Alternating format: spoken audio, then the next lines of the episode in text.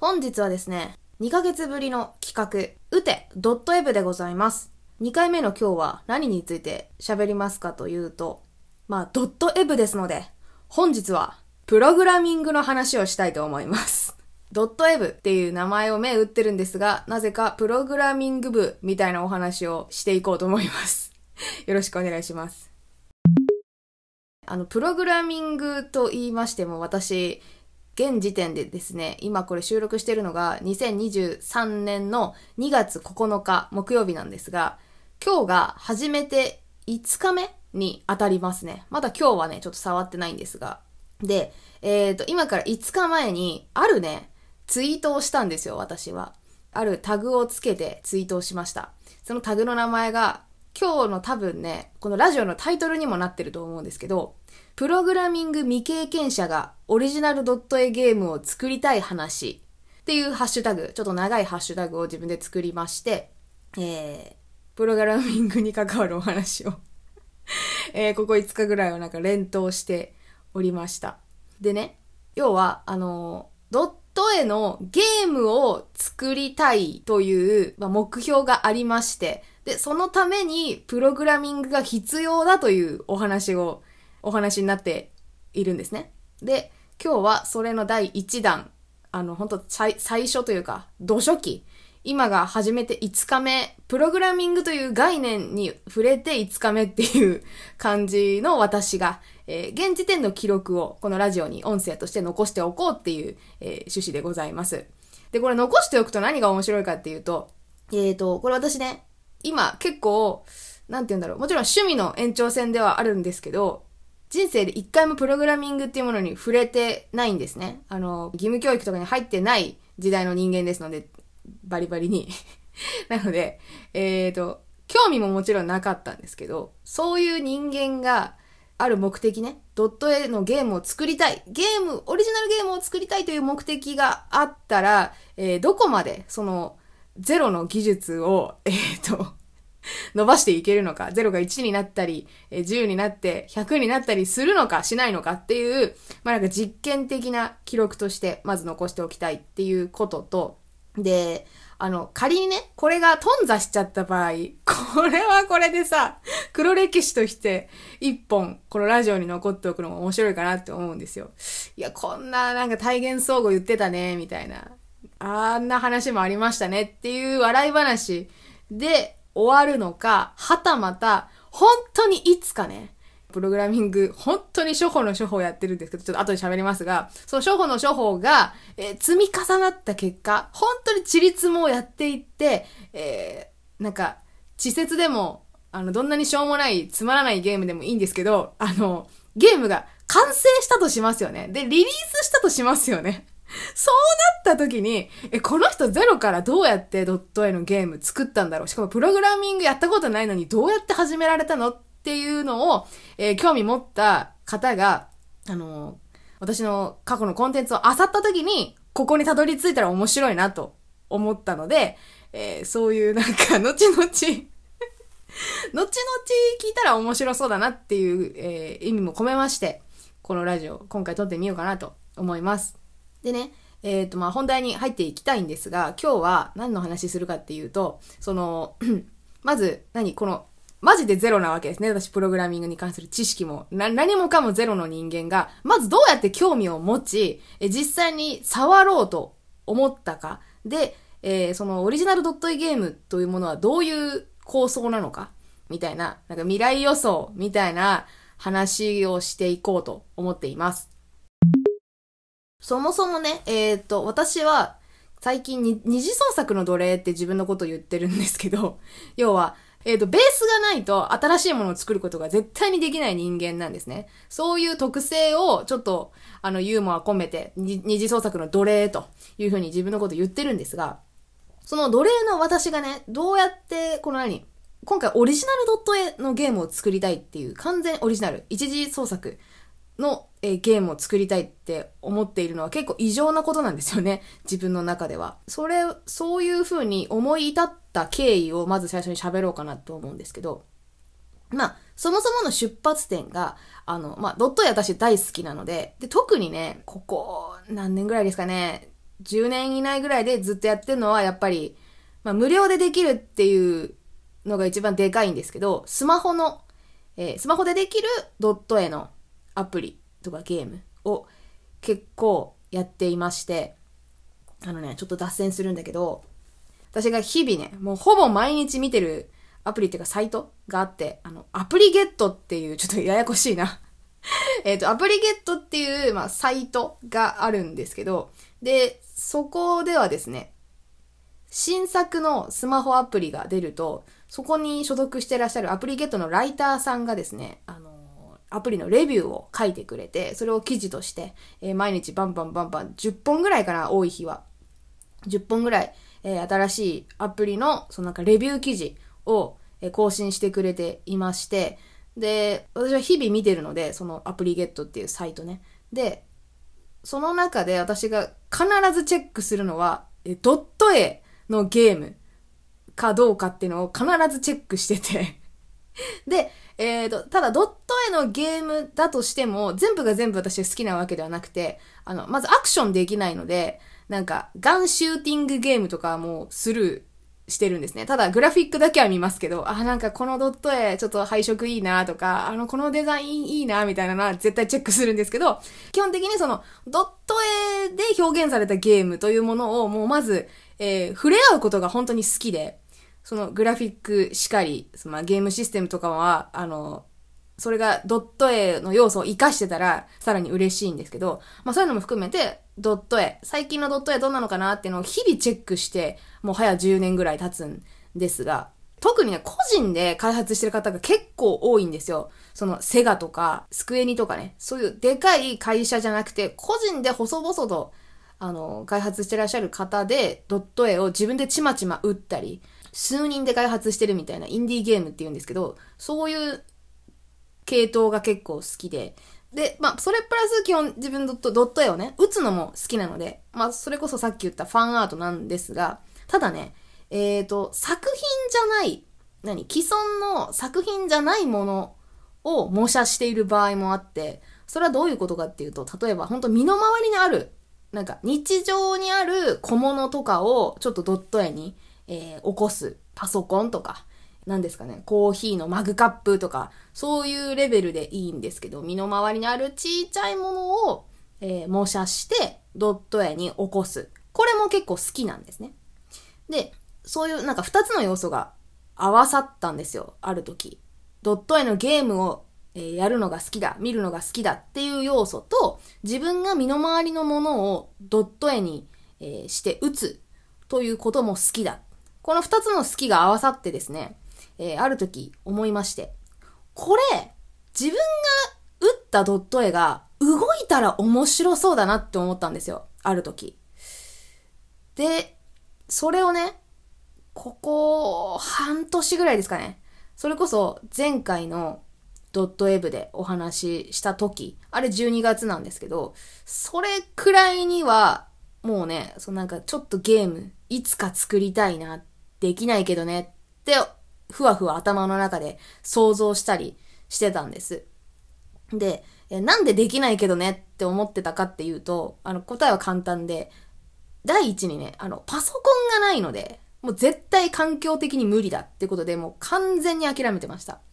で、私今ちなみにこのラジオとか、えー、YouTube で動画とかたまに出してますけど、あれ何でやってるかっていうとね、全部 iPad でやってるんですよ。iPad Pro でやってってるんです。ただね、この iPad Pro ちゃんもね、もういい加減ね、10年ぐらい経つんですよ、買っちゃって。だから結構ガタが来てて、いつ壊れてもおかしくないんですけど、で、その、何もう型落ちしている iPad Pro で、えー、アプリをリリースする。その、何ゲームを作ってリリースするっていうところまでは iPad では無理だっていうふうに、あの、思っていたので、で、私無理なものはね、最初から手を出すことをしないんですね。完璧主義なので、あの、途中までやって、はい、できませんでしたって行き止まりになると、すごい多分、不完全燃焼になっちゃうので、それをやりたくないから、なんか何を始めるにしても、そのゴールまでちゃんとたどり着けるのかっていうのを調べてから着手するかどうか決める人なんですね、私は。なので、えっ、ー、と、アプリを作りたいなって考えた時に、それってタブレットだけで完結するのかっていうのを結構前に調べたんですけど、まあ基本的にパソコンないと無理ですよってどのサイトにも書かれていて、調べるたんびに、ああ、やっぱ無理じゃんっていうので諦めてたんですけど、でね、あの、つい先日もですね、なんか、とあるドット絵のゲームとかをさ、あ、それこそね、あれだ、実況したいと思って、過去に検索してきたとか、こう、ピックアップしていたドット絵のゲームを、こう、チェックしてたんですよ。あ、これ実況 OK のやつだなとか、これは実況 OK かどうか許可取ってないなとか、そういうリストを見ながら、えっ、ー、と、考えてる時に、その時も、あ、これ自分で、あの、オリジナルのゲーム作りたいなっていう欲求、衝動がまた湧き上がってきちゃって、ちょっと突発的に、まだどうせ無理だろうけどって思って、久々に調べたんですよ。その iPad だけで、えー、アプリって作れるの？とか、リリースまでできるの？っていうのを調べていたんですけど、そしたらね、あの、まやっぱできないっていう、えー、記事がいっぱい出てきて、もう私はかなり嘆いたんですよ。その嘆きのツイートをね、えー、したんですね。で、嘆きのツイートちょっと待って読みますね。えー、自分の打ったドット絵でゲーム作りたいんだよねっていう風に書いた後で、でもまずパソコンがないので本当に無理だし、プログラミング知識は皆無だし、そもそもプログラムを仕込むことには興味がないからやりたくないんだけど、え自分のドット絵が実際にゲーム内で動く感動は死ぬまでには味わいたいよなーっていう風に打ったんですよ。それをツイートしたんですね。で、さらに、その、え、リプツリーで、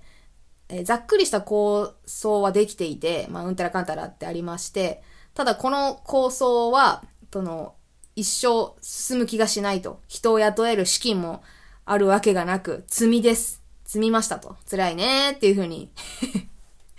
あの、愚痴をね、書いたんですよ、このアプリを。自分一人では作れない。もうどうしようもないんだ。もう八方塞がりだ。っていう、愚痴のツイートを書いたらですね、ちょっと、あの、お名前はね、出しませんが、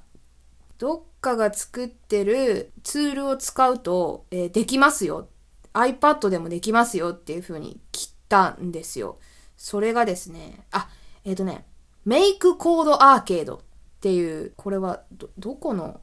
会社だったっけな、作ったのが。あれ ?Google だったっけ？メイクコードアーケード？あ、ごめんなさい。マイクロソフトでした。マイクロソフトが作っているメイクコードアーケードっていう、えっ、と、ブラウザ上で完結するプログラミング初心者向けのツールがあるんですね。それでもうゲーム開発が一応できると。ほんと簡易的なあのゲームですけど、できるっていうのを教えていただいたんですね。要はね、あれに近いんですよ。あの、スクラッチっていうのをお分かりですかね。えー、もう学校でプログラミングを実際にもう習っているよ。その必修化して実際にも習っているよっていう世代の方だったら、スクラッチはいはいってなると思うんですけど、そのなんか、えー、スクラッチとか、ああいう、なんていうの、初心者向けのプログラミングのソフトってさ、要は、コードを書かないんだけど、でも、やってることはコードを組む。ことと同じっていうのを、なんかブロックで、そのコードを組む過程を再現してくれる、えー、アプリケーションなんですね。で、このメイクコードアーケードっていうツールも、そのスクラッチとかと同じで、そのブロック、文字列の書かれた、もし何々ならば何々するみたいな、えー、文字が書かれたブロックを組み合わせて、えー、こうこうこういう条件の時はこうする。こうこうこういう条件の時はこうするっていう風なブロックをどんどんどんどん積み重ねて、プログラムを、えー、作っていけるよっていうツールなんですけど、で、えー、それを教えていただいたんですね、まず。で、ただですね、ちょっと触ったんですけど、あの、確かに、おこれは、なんだ、プログラミングだっていうのは私も理解できたんですが、あのね、私は強い意志があって、それは何かっていうと、あのね、これじゃないっていうところがまずあって、何かっていうとね、私はスマホでできるもうゲームを作りたいっていうのがもう明確にあるんです。あの、何度も言いますが、私はプログラミングをやりたいわけではなくて、自分のオリジナルのドット絵のゲームを作りたいから、プログラミングの、えー、何、知識が必要っていうだけな話であって、プログラミングのイロハを学びたいっていう動機じゃないんですよね。だから、目的が明確に先にあるので、それにそぐわないツールを使いたくないっていうふうに思ったの、思ったんですよ。そのメーカーコードアーケードっていうのは、ブラウザ上でできる、なんかそのカーソルとか、キーボードとかを使って、なんかキャラクターを移動させたりして、こう、例えばシューティングとか、あの、なんか何かを避けるゲームとか、えー、運転ゲームとかいろいろあるんですけど、それができる、えー、そういうゲームを作るためのツールなんですね。つまり、えー、スマホとかみたいな、こう、タッチに対応してるゲームではないっていうのが分かって、で、私の作りたいゲームが、その、何カーソルとかを使ってやると、あの、私自身がそれどうやって組めばいいのか全然ピンとこなくって、はてなってなっちゃったんですよ。で、あの、その旨も、その教えていただいた方、リップくださった方に伝えて、大変申し訳ありません。あの、教えていただいたんですけど、私がやりたいタッチして動かすような操作を想定しているので、それをカーソルキーとかを使って、し、なんかプログラムに仕込む方法がわかりません。お手上げですっていう風に送って あの、ちょっと考えてみますっていうのを送っ、あの、後で返信いただいた、いただいたんですけど、で、あのね、でも、それを機に、あの、何かがね、私の中で弾けたんですよ。っていうのもね、あの、そのやりとりがなかったら、iPad で、プログラミングに関する、その言語に触れようとか、アプリを探してみようっていう気持ちすらもうね、起こらなかったわけ。ただ、そのリプライをいただいて、その人はね、すごいなんか、あのこうこうこういう方法はありますっていう風に、こう、道筋をポンと与えてくださる方だったので、すごくなんかさ、私こんなにやりたいことがはっきりしてるのに、調べもしてなかったなっていうのですごくちょっと情けないなって思って、で、そこでなんかね、スイッチが入ったんですよね、自分の中で。ちょっと本気で探してみようと思って。本当にないのかっていうので、探しに探したらですね、あったんすよね。衝撃だったの。えーとね、その名前がね、Swift プレイグラウンド、プレイグラウンズかな ?S ついてるわ。Swift プレイグラウンズっていうアプリです。えーと、Swift っていうのは、あの、プログラミング言語の一つでして、あの、プログラミング言語ってなんか C 言語とか C++ 言語とかさ、えっ、ー、と、Ruby とか Python とか、まあ、いろいろ Go とかね、いろいろあるんですけど、Java とか、Java、あの、JavaScript とか ちょっと無限に出てくる、あるんですけど、その中の一つで Swift、SWIFT っていうので、Swift っていう言語があるんです。でその Swift っていう単語と、あとは Playground。遊び場ですよね。Swift で遊ぼうっていうタイトルのアプリケーションがあるってことを知りました。で、あの、当然この、えー、アプリは Swift という言語を使うんですけど、これね、えー、どこが作ってるかっていうと、Apple が作ってるんですよ。まさかの Apple さんが作っておられる、あの、あれね、iOS 向けのアプリね。で、えー、これがありまして、でね、どうやら調べてみるとね、2000、ちょっとどっちかわかんないんだけど、20年か、21年か、22年 ちょどこかわかんないんだけど、なんかその辺で大幅なアップデートがあったらしいんですよ、このアプリケーションの。で、それはどういうアップデートかっていうと、あのー、もともとは、スクラッチとか、さっき言ったスクラッチとか、メイクは、えー、なんだっけ、メイクコードアーケードみたいな、ほんと教育向けの、なんていうの？超度初心者向けのためだけの教育アプリケーションだったんですって。それ以上の機能はなかったらしいんですけど、その超大幅アップデートの後で何が起きたかっていうと、その教育プログラム、初心者向けのプログラムは残したまま、えさらに、えなんか追加でさ、ちょっと本格的なアプリを作れるための、え、チュートリアルみたいな、え、なんかレッスン、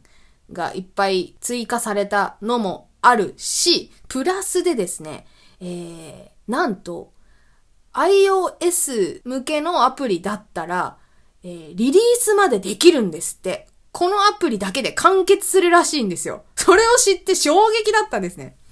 で、本来は、なんかそういう、えっ、ー、と、コードを書く、そういうアプリケーションプラス、X コード、ちょっと合ってるかわかんないですけど、X なんちゃらっていう、もう一個別のツールが必要なんですって。で、そういうのはパソコンがないとできないらしいんですけど、それがなくても、この Swift Playgrounds っていうアプリだけで、えー、最終的に Apple Store で配信できるアプリゲームだったらリリースできるよっていうところまで、この、これならできるっていうことが判明しまして。で、その何、最後までリリースできるアプリケーションっていうのが今までなかったので、しかも Swift、Swift で。っていうことですごく、このアプリの評価が上がったらしいんですけど、っていうニュースを知ったんですね、調べる過程で。で、ただ、うんと、古い情報も一部紛れていたので、その、えー、どっちが本当かわからなくて、その教育的な、えー、入門的なチュートリアルのレッスンしかできないのか、本当にでリリースまでできるのか？このアプリ一本で本当か？本当か？みたいなのを、すごい疑念を抱きながら、えっ、ー、と、一応ダウンロードしてみたんですよ。それが今日から数えて5日前なんですね。収録時点で。で、えっ、ー、と、実際に触ってみたんですが、あのね、私にはめちゃくちゃ合ってたっていうのが結論。まず一つ目。あのね、私さ、バカ正直だからさ、えっ、ー、と本当に、本当に1から10まで示されたら、それやる人なんですけど、で、つまんないなって思ったら、やめちゃうし、苦痛だなって感じたら絶対にそれ以上続かないタイプの人間なんですけど、そういう人間でも、しかもプログラミング知識ゼロですよ。本当に触ったことないし、コードなんて書いたこともないし、見るだけでなんかもう意味わからなすぎて、あの 嫌悪感もあるぐらい、プログラミングに対してあまり良い印象は持ってなかったんですけど、そんな私がですね、あの、スイートプレイグラウンズのアプリケーション、もう、レッスンパート1第1章の1ステージ目をやって、うわ、このアプリ面白いってなったんですよ。で、えっ、ー、とね、それ、何かっていうと、まずその、私がやってる内容自体はですね、その、元々からあった初心者向けの、本当だからね、何歳からできるっけな ?5 歳からだったかな対象年齢。5歳ぐらいからもできちゃう、えー、アプリなんですけど、その私は、だから今5歳でもできるところから、徐々に進めているんですね。その5歳でもできるこのステージは何かっていうと、えっ、ー、とね、なんかね、ちょっとゲームっぽいんですよ。ゲームのキャラクターを、ステ、ステージ上でね、ステージ上でゲームのキャラクターを、えー、動かす。その動かす操作を自分でコードを組んで、てか本当にコード書くんですけど、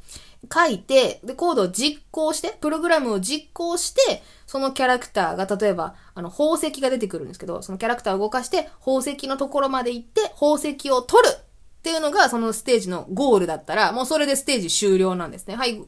宝石ゲットしました。はい、ステージクリアです。おめでとうございますって出て、次のステージに行くんですよ。っていうのの繰り返し。その中で、じゃあ今度はこういう、えーと、関数を使って、えー、キャラクターを右回転させて、右回転させて、180度後ろを向きましたね。じゃあそこの向きにある宝石を取ってみましょう。はい、取りました。はい、ゴールはい、次のステージみたいな感じで、どんどんどんどん使える関数が増えていって、えー、ステージもどんどん複雑になっていくんですよ。じゃあ次曲がり、曲がり角が3個あります。はい、じゃあどういうコードを書きますか？はい、書いてみましょう。はい、それでは進みませんつってキャラクターがバーンバーンってこう行き止まりに何回も何回もアタックしてね。進まないわけですよ。ああ、もうダメだわって言って、じゃあ次ここで、えっ、と、えー、行き止まりになった時は、右折します。みたいなコードを自分で書くんですよ。そしたらその通りにキャラクターが動くわけ。お、動いた動いたってなって、えー、目的まで、宝石のところまで行くとか、スイッチを押すとか、なんかいろいろ、えっ、ー、と、そのステージのね、ゴールが違うんですけど、それに合わせてコードを変えて、プログラムを実行してステージをクリアする。っていうのの積み重ねで、コードの書き方、Swift 言語を使ったコードの書き方をちょっとずつお勉強していくんですよ。要は、なんかさ、うーん、ひらがなの勉強をしてるぐらいですかね。ひらがなを使って簡単な文章を書いてみましょうみたいなことだと思うんですよ。で、えっ、ー、と、Swift という言語は、日本語で言うところの、その、ひらがなに多分該当すると思うんですね。で、私はひらがなのもう、あいうえおも書けないわけですよ。あいうえおも書け、てか、Swift という言語は、あいうえおっていうのを書くんですね、みたいな。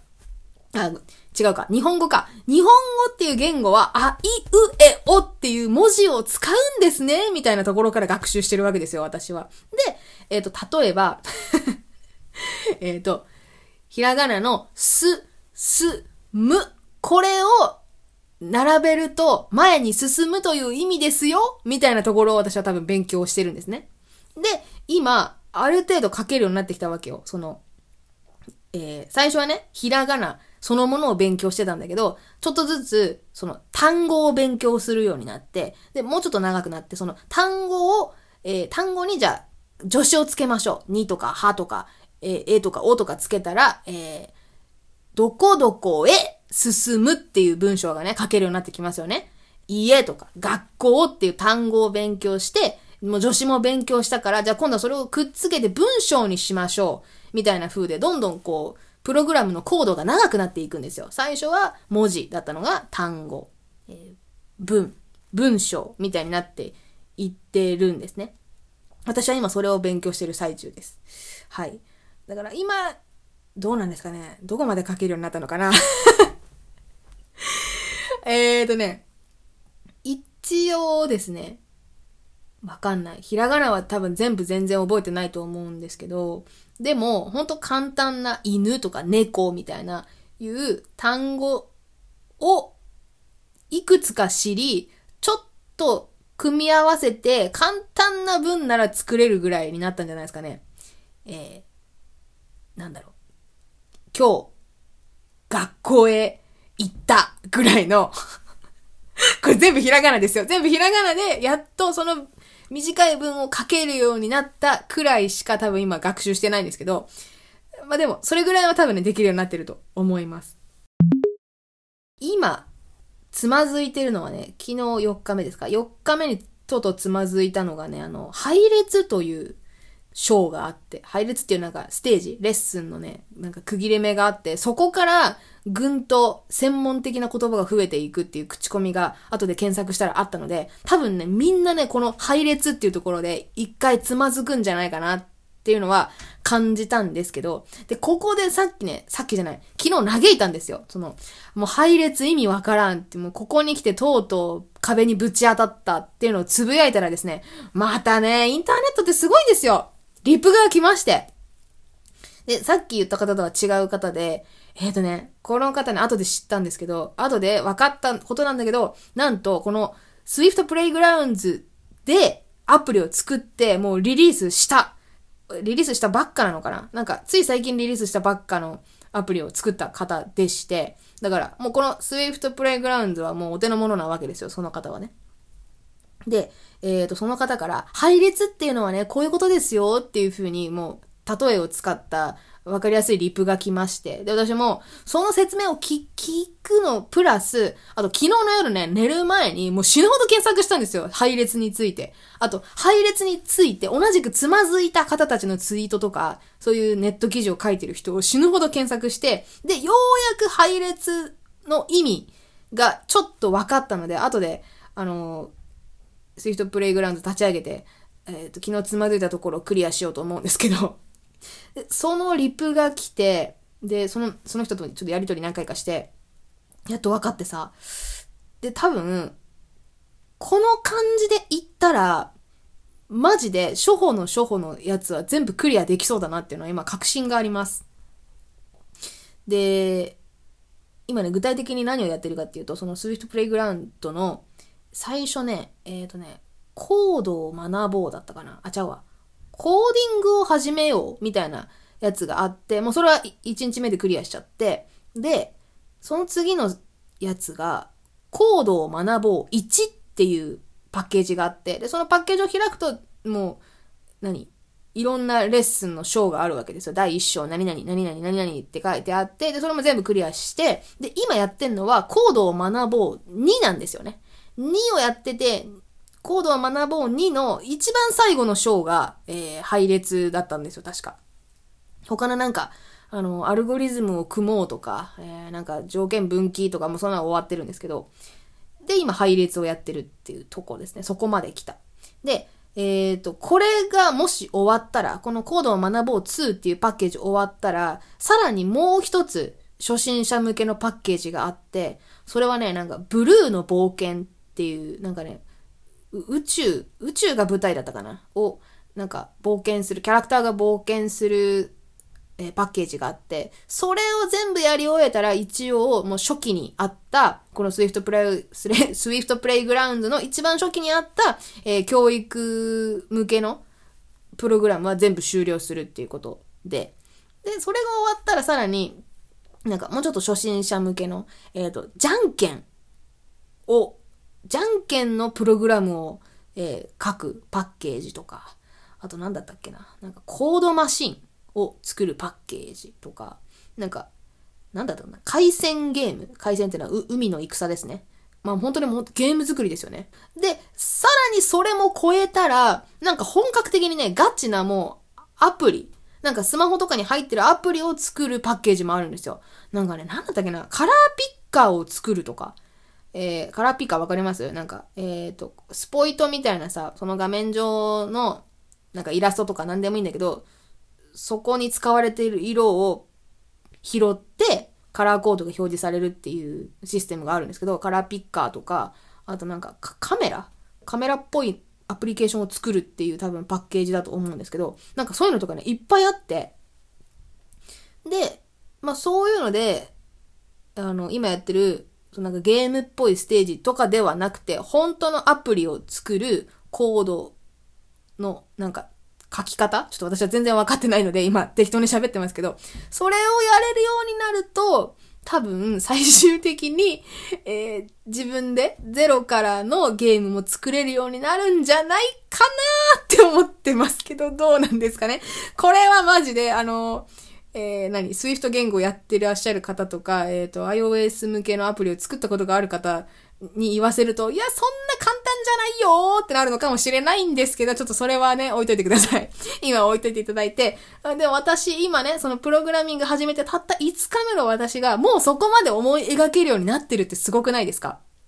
これは画期的だと思うんですよ。ちょっと自分で言うのもな、なんなんですけど、だってさ、もう、ほんの半年ぐらい前はさ、ああ、もうパソコンじゃないから無理無理。はいはい、もうアプリを作る、ゲームを作る。もうそんなの今世では無理です。はい、もう生まれ変わって来世で、はい、はい、さよならって思ってた人間がですよ。検索すれば何でもできますっていうね、あのー、そういうこ、あの、励ましというか、まあ私が勝手に励ましというふうに受け取ったんだけど、そういうリプライを、えー、いただいたりとか、配列ってこうですよってこう、私がつまずいてるところにこう、そっと手を差し伸べてくれるような人もいるようなね、そういう関わりをいくつかいただいただけで、私は、これできるかもしれんと思ってる、思えてるんですよ。ゼロから。夢物語にも程があるんですけど、だから私さ、あの、山登りに例えるとさ、もう、えー、何？装備ゼロなのに富士山に登ろうって言ってるのと同じですよね。富士山とかもう山登ったことないのに、お、富士山の山頂の景色も見れるかもしれないみたいなこと言ってるっていうことですよね。もっとかな？えっ、ー、と、飛行機乗ったことないし、山登ったことないのに、エベレストに登りたいって言ってるのと一緒かな。それぐらい、なんかね、あの、かなり、えー、今の私のスキルと、その理想をね、現実と理想の差が、離れがあるお話だと思うんですよ。なんだけど、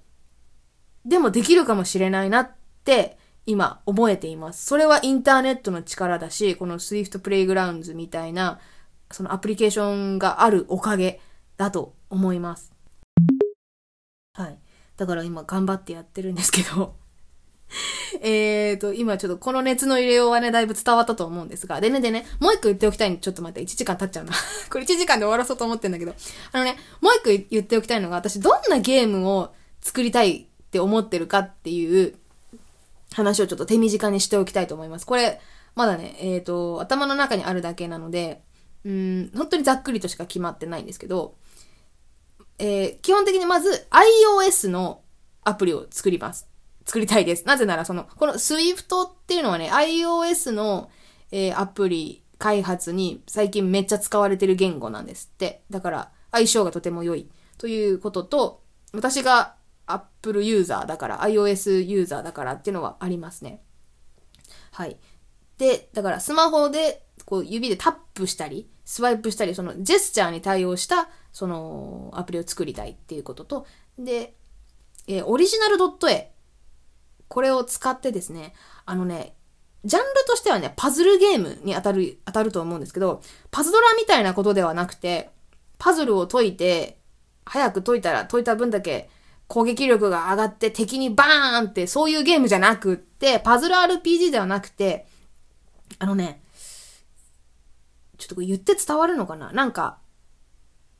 片付けゲームだと思ってもらえばいいかな？なんか収納するパズルゲームだというのを私の中で想像していて、なんだろう、じゃあ皆さん頭の中にね、ちょっと、うん、どうしようかな。引き出し想像してもらっていいです？なんか机についてる引き出し。あの、学習机の引き出しを想像してください。はい、学習机頭に思い浮かべてくださいね。で、はい、じゃあなんか、えー、座って、ちょっと日記でも書こうかなって引き出しをバーって引っ張ったらさ、もう中がぐちゃぐちゃなわけですよ。鉛筆、消しゴム、穴開けパンチ、えなんか、全然よくわからないステッカーとか、あの、大昔に集めてた、あのビックリマンチョコのシールとかね、全然関係ないおもちゃまで入ってたと。さあどうしましょうっていうことで、その引き出しの中を、まあ、一つの、何ですか？箱。箱として見立てたときに、その中に、こう、綺麗に物を収めて、ぴったり隙間なく、あとはみ出ることなく、全部収納したらクリアっていう、そういうパズルゲームを作りたいんですね。だから、引き出しを一つのステージとして作るんだとしたら、なんか、他のなんかアイテムとしては鉛筆とか消しゴムとか、そういう筆記用具を、えー、素材として用意して、それをこう、ユーザーがスワイプしたりフリックしたりいろいろして、こう、その、引き出しの中に一個一個収めていく。そういうゲームですね。で、全部のアイテムをきれいにその箱の中に収めたらステージクリアっていうゲームを作りたいですね。で、えー、その鉛筆とか消しゴムみたいな箱の中に収める素材。この素材を私は、えー、ドット絵で、自分の作ったドット絵でえー、やりたいと思っています。ちなみにこの素材はまだ一個も作っていません。一個も作っていませんので、本当に今夢物語を喋っています。で、なぜ作らないかというとね、それはさ、多分さ、作り始めていくと、ドット絵を作る方が先行しちゃって、アプリを作る、ゲームを作る方がいつまで経ってもね、進まないと思うので、だからこれはさ、いつになったらこのドット絵、えー、を作るかっていうと、このプログラミングがね、笑っちゃった。プログラミングがある程度できるようになって、さあもうアプリケーションを作れるよってなったら、その頃にやっと、この専用の素材ね、えー、を作っていこうかなって思っています。なんか今のところね、考えてるステージとしては、ちょどんなのがあるかなと思ってて、皆さんもね、ぜひアイディアあったらあの、いただきたいんですけど、なんか、要は箱っぽいものは全部ステージになると思うんですよ。なんでもいいけど、例えば、ちっちゃいものから言うと、うん、お弁当箱とか。お弁当箱が一つの箱であって、なんかおかずとかさ、そういう、何？いろんなお弁当箱の中に入るものが、え、ドット絵で作って、それをお弁当箱の中にこう、綺麗に隙間なくぴっちり、全部埋まったらクリアですよね。あと何があるかな？ちょっと部屋とかはでかすぎるんで、まだ後回しにしたい。なんかね、ちっちゃい、まあ引き出しもいいと思うんですけど、あと本棚とかどうかなと思って。本棚でもな、本棚ってさ、隙間あるじゃん。だから、えっ、ー、と、本の高さが違うからさ、あと、本なんかさ、綺麗に並べても面白くないよね、ゲームとして。面白くないから、何ですかね。まあちょっとゲームの要素があるとしたら、何ですかね、背表紙に一連のなんか絵が描かれていて、あのドラゴンボールとかみたいなさ、こう続き絵が描かれていて、1巻、2巻、3巻みたいな関数を全部揃えて並べると、その1個の背表紙の絵が全部ブワーって出てくるよ、みたいな風にしたら、本棚のステージでもちょっと面白いかなって思うんですけど、まあでもなんか基本的になんかこうぐちゃぐちゃしたものを向きとか変えて並べ替えた方が面白いかなって思うので、何ですかね何がある？冷蔵庫とか？冷蔵庫の中の整理整頓とか面白そうだなって思うし、あと何ですかね。何があるかな。こう、ごちゃごちゃしてるものを整頓するっていう意味では。っていうのを、ちょっと全然構想決まってないんですけど、まあちょっとそういうイメージで何か箱型のものに、えー、いろんなものを詰めて、隙間なく綺麗にぴっちり埋めるっていうゲームを作りたいと思っています。あ、ああいうのいけるかな。あの、筆箱とか。筆箱よくない？ちょっと吹き出しに似てるけど、筆箱とか、あと工具箱とか、あの、金槌とかさ、ネジとかさ、なんかそういうドライバーとか、ああいうものがごごちゃごちゃしてて、全部バーンって綺麗に入れるとか、そういうのいいかな。だから、あれですよね。その、重力がさ、かかってくるやつは、ちょっと、隙間が、隙間の判定をどうするかするのが難しいな。冷蔵庫とかだってさ、絶対隙間あるでしょ上の方に空間生まれちゃうじゃん。そんなギチギチの冷蔵庫あるかと思って。全部物パンパンの冷蔵庫ってある？まあでもそういうステージにしちゃえばいいのか。全部パンパンに埋めますよっていうステージにしちゃえば別に冷蔵庫でも本棚でも成立するのかな。うーん、ちょっとなんかこの辺はね、考えなきゃいけないなって思うんですけど、はい。っていう風でこう、収納パズルを作りたいと思っています。もう私が作りたいゲームはもうこれしかないです。今。他のゲームは何にも作りたくない。もう、私が今ね、頭に描いてるのはもうそれしかないの。やばいよね。そんななんか明確にさ、もうこのゲームしか作りたくないっていうなんか意固地さってやばいなと思うんですけど、でも逆に定まってる方がさ、あれだよね、寄り道しなくて済むから多分近いと、近道になると思うんですよね。なんか、その、今、今言ったね、収納パズルか、えー、RPG が作りたいですとかなってくるとさ、また、ちょっと話が変わってくるじゃん。え、なんかちょっと、収納パズルゲーム飽きたから、ちょっと RPG やります。RPG もちょっとなんかストーリーちょっとよくわかんなくなってきたんで、もう一回あの収納パズルやろっかなとか言ったらさ、一生進まないでしょ。だから、もう私はね、このゲーム作りたいっていうのが一個頭の中にあるから、もうそれに向かってだけ突き進もうと思います。ので、えー、今後も多分ツイッターで、このプログラミング未経験者がオリジナルドットゲームを作りたい話っていう、このクソ長ハッシュタグを使うと思うので、使っ、その、このタグ使ってたら、ああ、あのゲームの話ねって思っていただけたら幸いです。で、目標としてはね、まあ、5年以内ぐらいを狙いたいけど無理かな 無理かな ?5 年は無理かないやでも5年でできたらすごいよね。ゼロからね。だから、日本語を全く知らない、もうひらがなも、ひらが、ひらがなという概念を知らない人が5年以内に、なんか論文書くみたいなもんですよね ちょっとさっきから例えがむちゃくちゃだな。あの、言語の話したりさ、山登りの話したりいろいろしてるけど。え、でも、本当にそれぐらい、あの、無謀なことをやろうとしてるっていう意識がある。それはお伝えしたいので、だから私が、その、ぜひね、その日本語ゼロから、えー、論文書けるようになるのか？登山経験ゼロ、飛行機乗ったことない日本人がエベレストに登る話みたいなことに置き換えていただいて、この登頂が成功するのか、はい、あの論文が執筆するに至るのかっていうのをぜひ見守っていただけたらなと思いますので、はい、今後も。ご、ご声援お願いしますって言おうとして。ぐえーってなった。5000円なんか誰がするねんっていう話で。はい、見守っていただけたらもう十分でございますので。めっちゃキモいな。誰が声援すんねん、これに。はい。ということなので、えー、っと、ちょっと、最後になんですけど、もしですよ、この Swift Playgrounds を、え、過去に触ったことがあるとか、え、やってるとか、詳しいよ、みたいな方がいらっしゃったり、あるいは Swift 言語そのものに明るい方いらっしゃったら、ちょっとなんだろ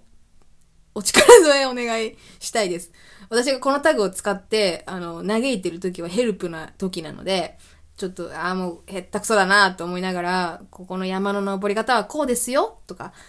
こっちの道じゃないですよこの、この登山ルートを渡ってくださいねっていう風に教えていただけたら、大変励みになるので、あの、知ってる方とかいらっしゃったらお願いしたいのと、あと、なんだろう、えーと、Swift じゃなくてもアプリ開発をしたことがあるとか、ドット絵のゲームを作ったことがある、あるいは作ろうとしていたとか、作、作りたいとか、いうような、似たような何かしらの方がいらっしゃったら、あのー、ちょっと、なんかアドバイスというか お前は見積もりが甘すぎるとか、あのー、そんなふわふわした構想じゃ、アプリなんか一生できませんよとかいう辛口コメントでも何でもいいんですけど、ちょっとなんか、あのー、ご意見いただけると嬉しいなっていうところではあるので、もしお時間ありましたらお願いします。で、あるいはその知り合いにね、そういう人いるよっていうのあったら、ちょっと、なんかそういう変なやつがいる、いたよっていうのをね、ちょっと、なんか告げ口しといてくださると嬉しいので、はい、その辺もよろしくお願いします。はい。というわけで、今日は1時間になるので、これぐらいにしておきたいと思います。はい。ではですね、えー、この第2弾、プログラミング未経験者がなんたらかんたらを作りたい話、丸2っていうのが、えー、今度いつかね、また、プログラミングのお勉強が進んだ頃に配信したいと思いますので、はい、それを、その日をお待ちかねいただけたらと思います。で、また、ことは別でね、あの、ドット A の企画内で、あのね、実況やりたいんですよ。ゲーム実況やりたいので、ドット A のゲーム実況ね、何本かやりたいのあるんだけど、とりあえず今やりたいなっていうのが1本もう確定したので、今度それを撮って、あの、短編のね、ストーリーゲームなので、あの、それをやりたい、それもやりたいなっって思っているので、あの、このラジオ、ドット A ブが目的で聞いてらっしゃる方は、そちらもお楽しみにしていただけると幸いです。はい、というわけで本日は以上にいたします。最後まで。ありがとうございました。それでは、はい、失礼します。はい、バイバーイ。またねー。チャコラジでは、